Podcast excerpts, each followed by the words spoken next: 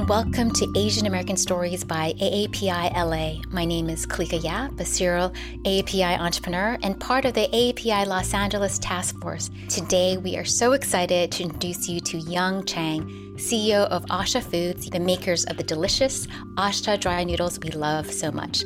Welcome, Young. Thank you so much for being here.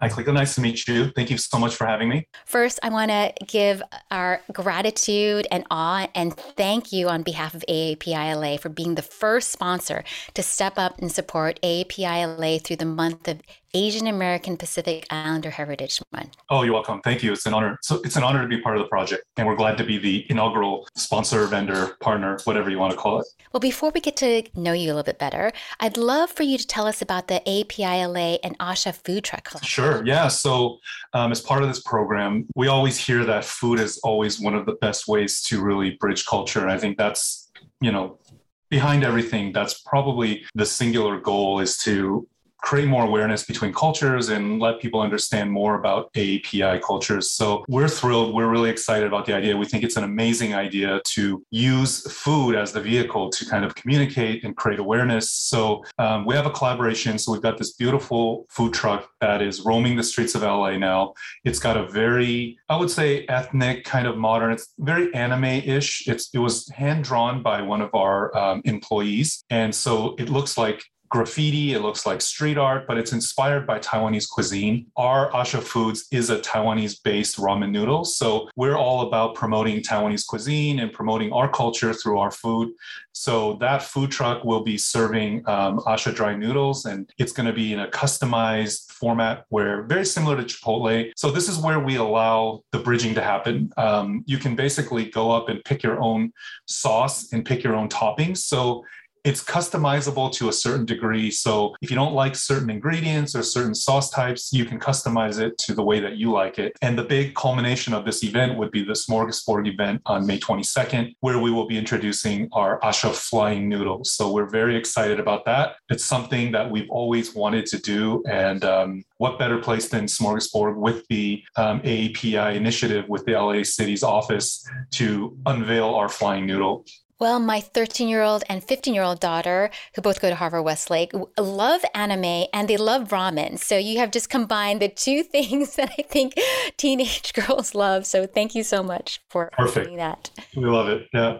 Well, I'd love to learn a little bit more about your origin story, your background, where you grew up, and how did you get to be where you are today, the CEO of A-Sha Foods? I think I was from a pretty simple background, son of immigrant parents that immigrated from Taiwan to the U.S. I was born in Minneapolis, Minnesota, so in the heartland of America, lived there for about 12 years.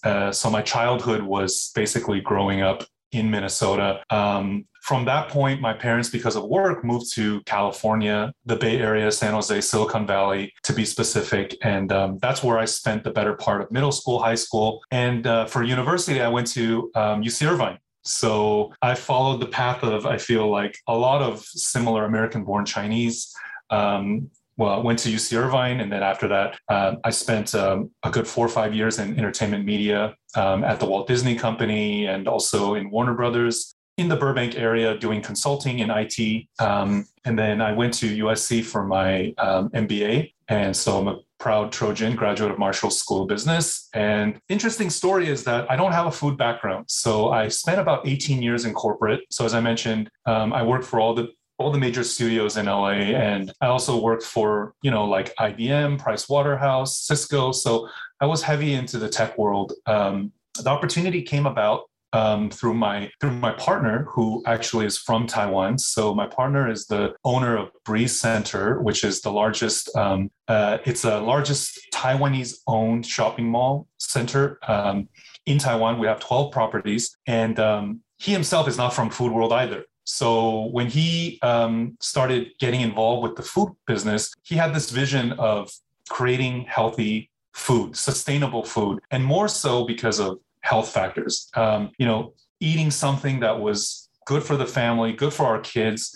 And when he got involved with this project, he wanted to export because he felt like this was such a great Taiwanese thing. And, dry noodle in Chinese culture is nothing new. We probably most of us grew up on it, right? So he had a vision to share this with the rest of the world. And I was basically the guy living in the US that was his trusted person. So we kind of put this project together. My partner's name is Henry Liao. And so he asked me to get involved. And I said, the first thing I said to him was, I don't want to do this because I'm not part of food.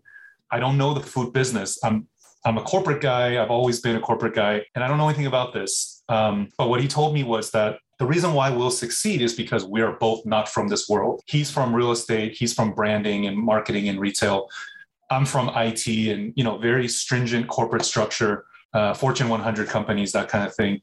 And he said, for that reason, we'll succeed because everything that we do will be different from any other food business out there because we are not from this world. So we don't have to try to think differently and try to innovate because in our bones and in our DNA, that's who we are. We come from different backgrounds. So for us to come into the food space, it'll totally change things. It'll turn the industry upside down. And I think he was right.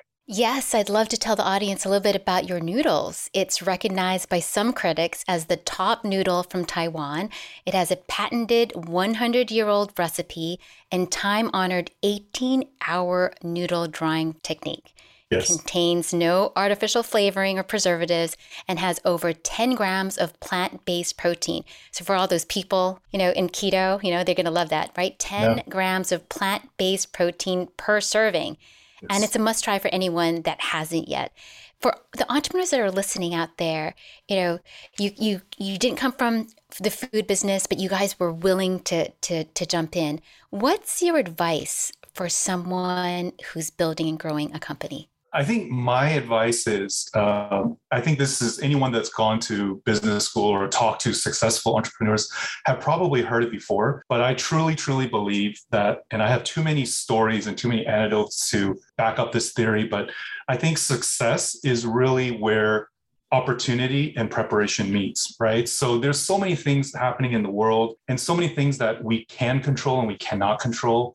And I feel like people get caught up a lot of times trying to control things that they cannot. Whereas if you focus on yourself and you focus on your business and doing the right things, that's the preparedness, right? And then you just wait for the opportunity to present itself because a business like Asha Noodles, I mean, as you mentioned, we have a lot of good things going for us. However, we're entering a space that's very well established. And when you think about innovation in ramen noodles, it's kind of like a unicorn, right? There's like ramen noodles have been around for a long time.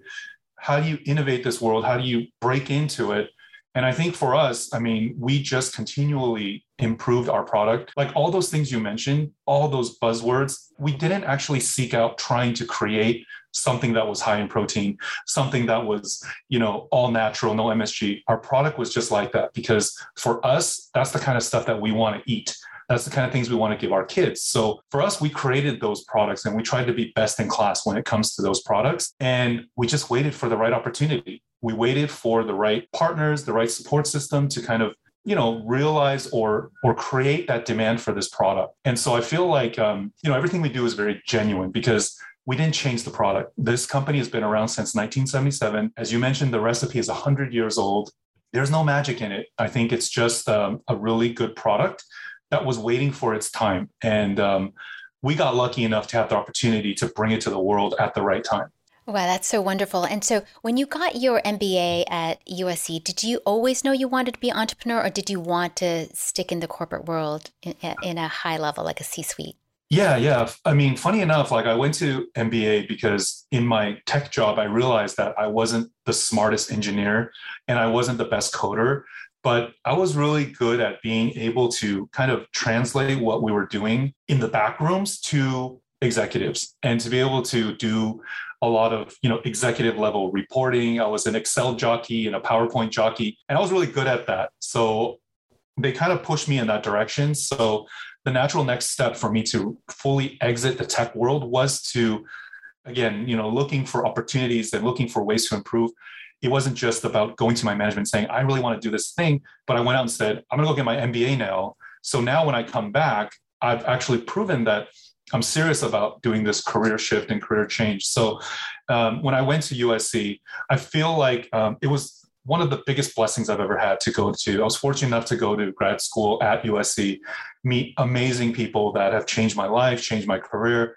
But I didn't know what I wanted, actually. I just knew that that was kind of the thing that I had to do at that moment. But as I go through my daily routine, I constantly, almost every day, go back and think about things that I learned in school, things that I heard of, and, you know, professors talking. And so I'm constantly drawing from that education and that experience. So completely invaluable, but I cannot honestly say that I knew what I wanted to do at the time, but I knew that it just had to be done. So shout out to my alma mater, but they definitely prepared me for this world very well.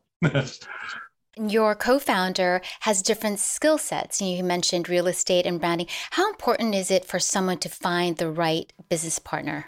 Oh, I think it's everything, because, you know, I don't think anyone can be everything altogether, but where you have weaknesses and your partner can fill those gaps, that's where the magic happens. And you can quickly be a more well-rounded person, a more well-rounded business, with the right partner. At the same time, if you have partners that are both strong in a certain area, that might not be a great partnership because you both are so good at what you do and both have the same, the same strengths. So you have the different opinions and things like that. But I think where my partner and I are very magical is that he's got all the skills that I don't have, and I have certain skills that he doesn't have. So together, we're like a transformer of, like, you know, basically like a really strong business team.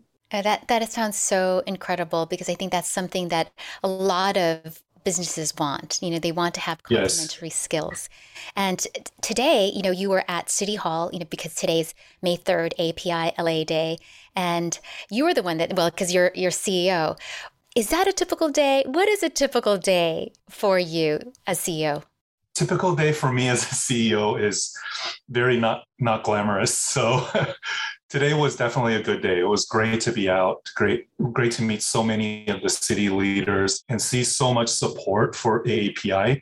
It's something that I feel is long overdue and something that's very near and dear to us, obviously, because we're from that world. And I feel like we need to step forward and lead the way and show other businesses that, you know, everyone's going through the same struggle. Everyone's going through the same things, but we want to be an example. We want to be a beacon. We want to be a representation of AAPI, all the AAPI cultures, right? And so typical day for us is, you know, dealing with the, you know, regular issues of any business, right? Who's sick? Who's coming into the office today? What shipments are coming in? Which customers have ordered? Which customers have not ordered, right? So, but every day is a blessing. Every day is a challenge. Every day is fun.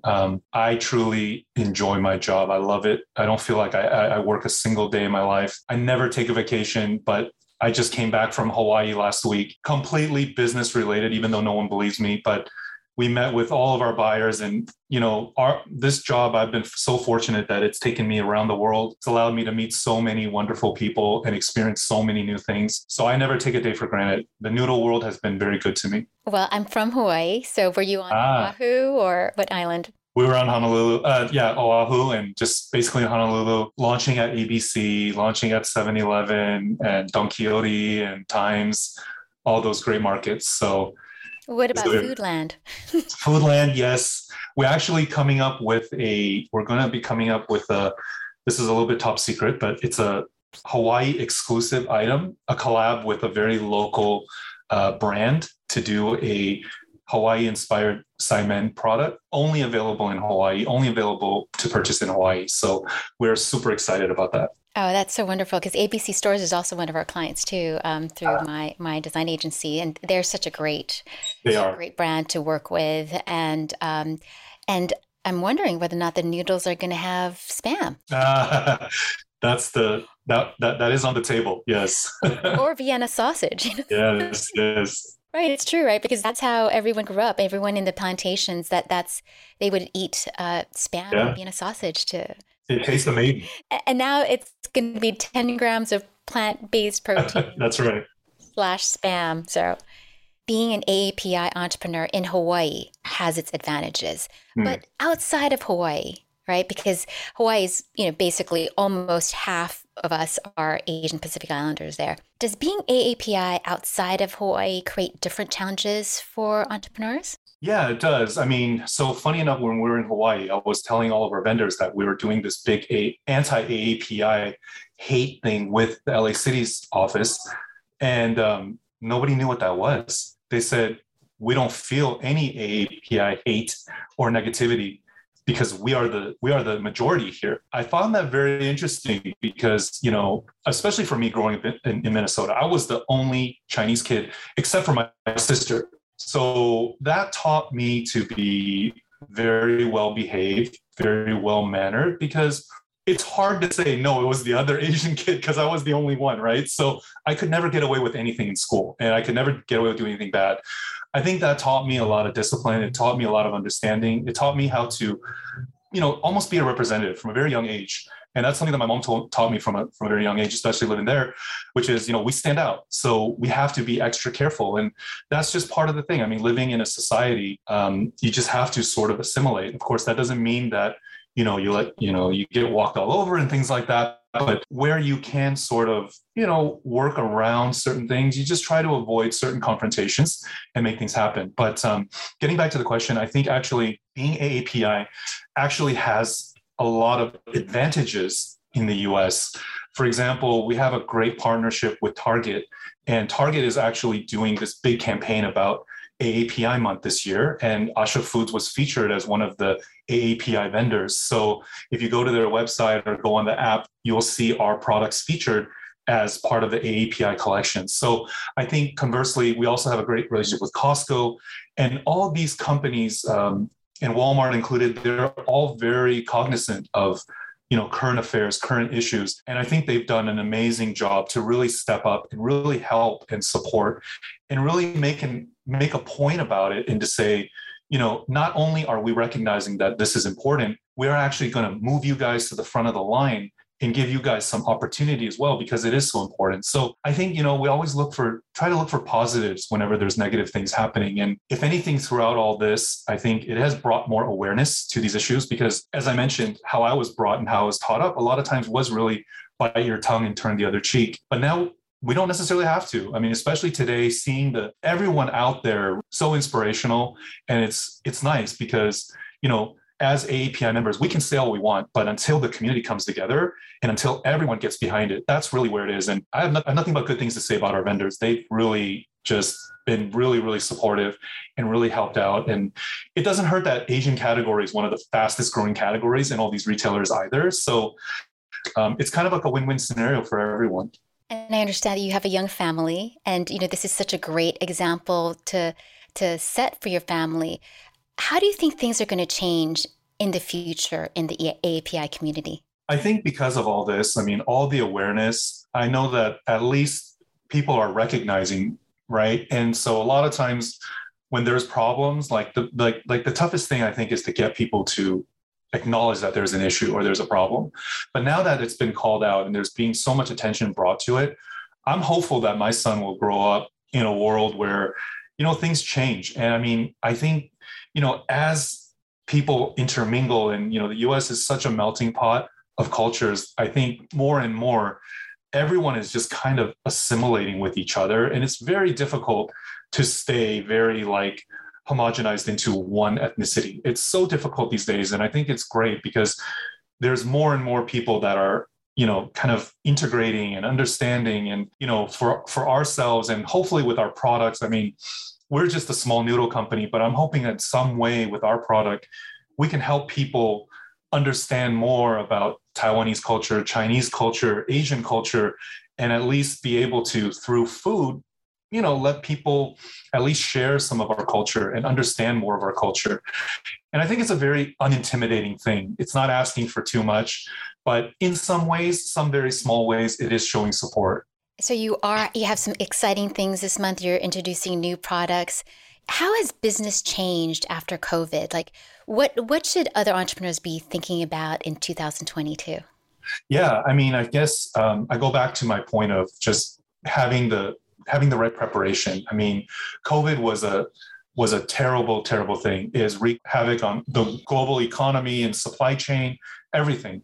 However, businesses like ours, which is, you know, shelf-stable packaged food, it actually was a eye-opening a game changer for our business. I think previously to COVID, I mean, the online food industry was probably, I don't know, less than 10%, I'm guessing, whereas electronics and beauty care and clothing was explosive online. Food was the one that was never kind of moving forward. But since COVID, I think everyone now has gotten comfortable with ordering food online. COVID has been a blessing in disguise for our company, and I think many other companies in our industry, that it allowed us to, you know, because of this unfortunate incident, it allowed us to gain more fans and gain more awareness around our product. And so it really changed our business. But again, if as a business, if you're not ready to seize the opportunity, then you may miss your chance. And we don't know when that timing will come up again. So for things that to look forward in 2022 and beyond, I mean, obviously, the world is still in a very unstable place with inflation, obviously the war that's going on. For us directly, Taiwan-China tensions are always kind of a cloud looming. But at the same time, there will be, you know, where there's all these major world events, there's always opportunities to happen. So as a business owner, we just want to be ready for any and all opportunities that presents itself. Obviously, Ukraine is a mass producer of grain, which affects us directly because we have a lot of wheat flour in our product. At the same time, supply chain and global logistics is causing certain companies to have problems. So if your company is ready and you have products, this may be an opportunity to launch where others are not prepared, you are, that kind of thing. So I think it's going to be tough. It's not going to be easy, but, humanity has a way to adapt and figure out a way to survive. So for the businesses that want to survive, I think now is the time to start really maneuvering and positioning yourself to get ready, because there's going to be a lot of opportunities coming. Where one door closes, another opens, right? That's what they say. That is so wonderful. There are a lot of young listeners, who are AAPI background, AAPI heritage. What type of advice would you give them, seeing what happened last year with Stop Asian Hate? And what type of advice would you give them? Yeah, I think, it's tough, but there's help on the way. I mean, I saw something today that I didn't think I would ever see, which was the community really coming together. The proclamation of officially AAPI Day in LA is just, it's amazing. I mean, that type of support and coverage, I think, means everything. And if that type of support and coverage doesn't give young AAPI businessmen and women, motivation to do something, I don't know what else, because the opportunity is there. The door is open. The community, the government is basically saying, we're here to support you. Everyone had a tough time. Everyone can share their own experiences that they had with the anti-AAPI hate, but we cannot continuing to think about the past. And we don't want to be remembered for all the damage that this thing does and did to us, but we want to be remembered for how we endured and how we moved on past it and how we got stronger because of it.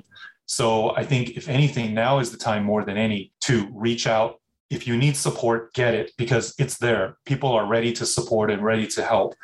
Amongst the AAPI community, we need to band together as well. All the inter-fighting and arguments is just, there's enough stuff going on in the world that we don't need to be working against each other. So the more we stick together, the more we help each other, the better. I'm just a humble noodle guy. I don't do much, but my door is always open. Anytime I meet, I see all these new young businesses starting up and, small companies that are bottling their own sauces or doing their own desserts in their garage. I mean, that's the American spirit, right?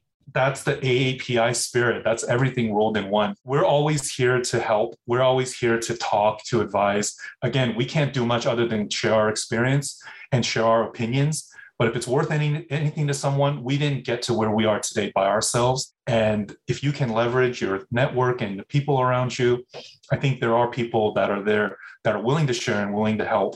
And I think that's the key to everything, which is work smart, leverage your network, meet people, because there are great, great people, not just AAPI people, but people of all races that are willing and ready to help. And also even just having the confidence to actually ask for help, because a lot of times entrepreneurs feel like they can do it on their own. What do you think about that? Yeah, that's true. There's that, I don't know if you call, I mean, every business owner needs to have some ego at a certain point. Most successful people always are very confident in their beliefs and what they want to do.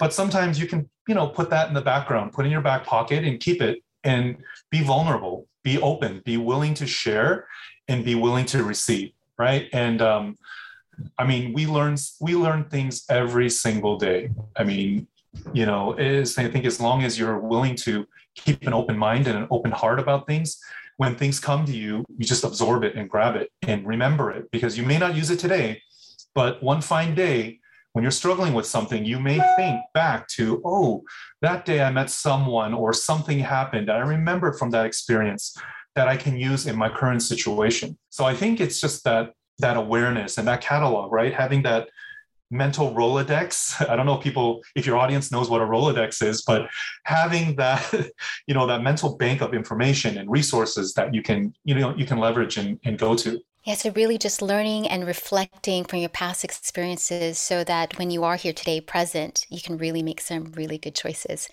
And so finally, I also would love for everyone to support you as an AAPI business. And I would love for you to recommend to them some favorite noodles of yours.